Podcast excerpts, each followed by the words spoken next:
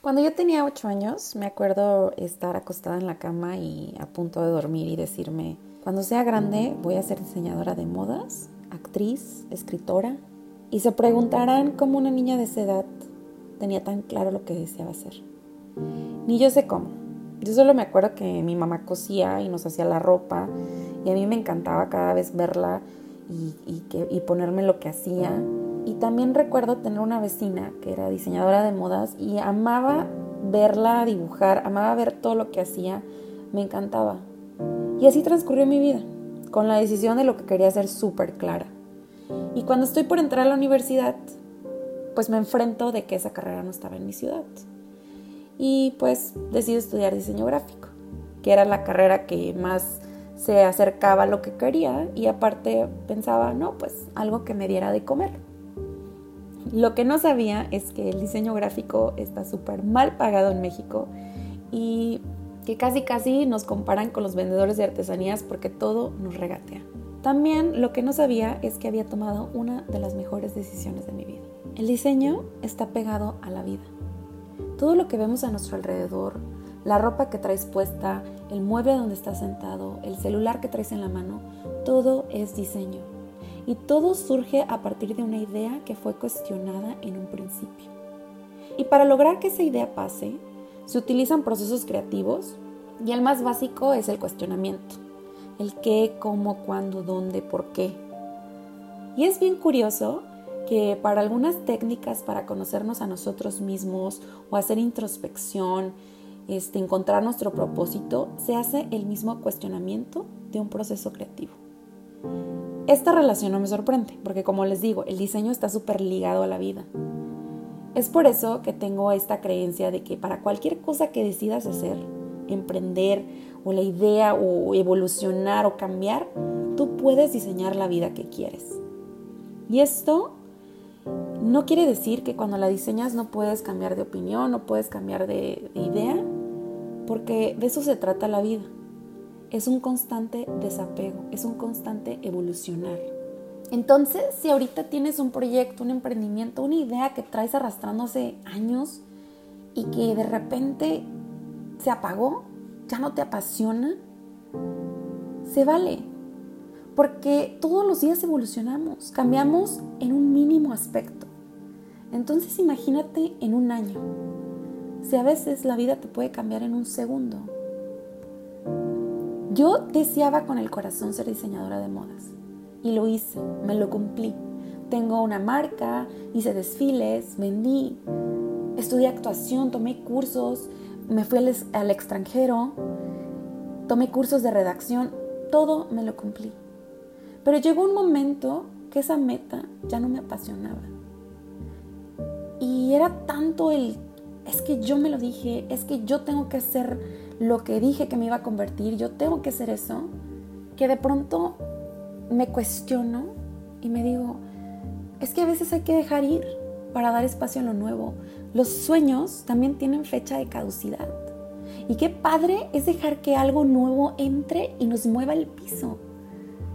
Así que me dije, bueno, ok, ya no me apasiona esto, ¿qué voy a hacer? ¿Ahora qué?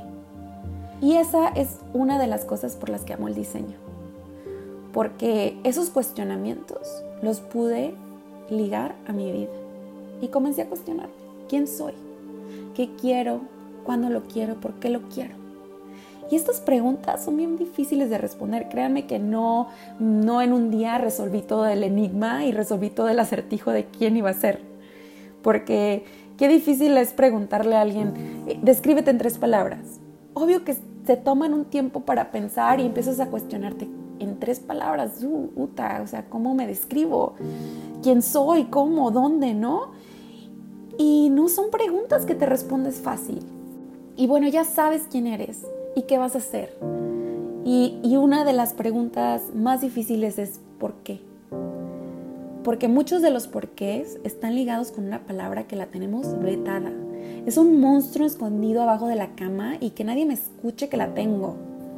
La ambición. La ambición es sana. La ambición es la que hace que te levantes por las mañanas para que vayas a trabajar, para que vayas a aprender, para generar más ingresos. cómo le tenemos tanta emoción y negativa a una palabra que nos puede dar muchísima abundancia. Cuando yo decido tener ambición, que esa es otra de mis mejores decisiones, es cuando me doy cuenta que estaba cansada de trabajar para clientes que no me inspiraban, marcas en las que no creía y que esta vez quería aportar algo a la vida, ser un factor de cambio.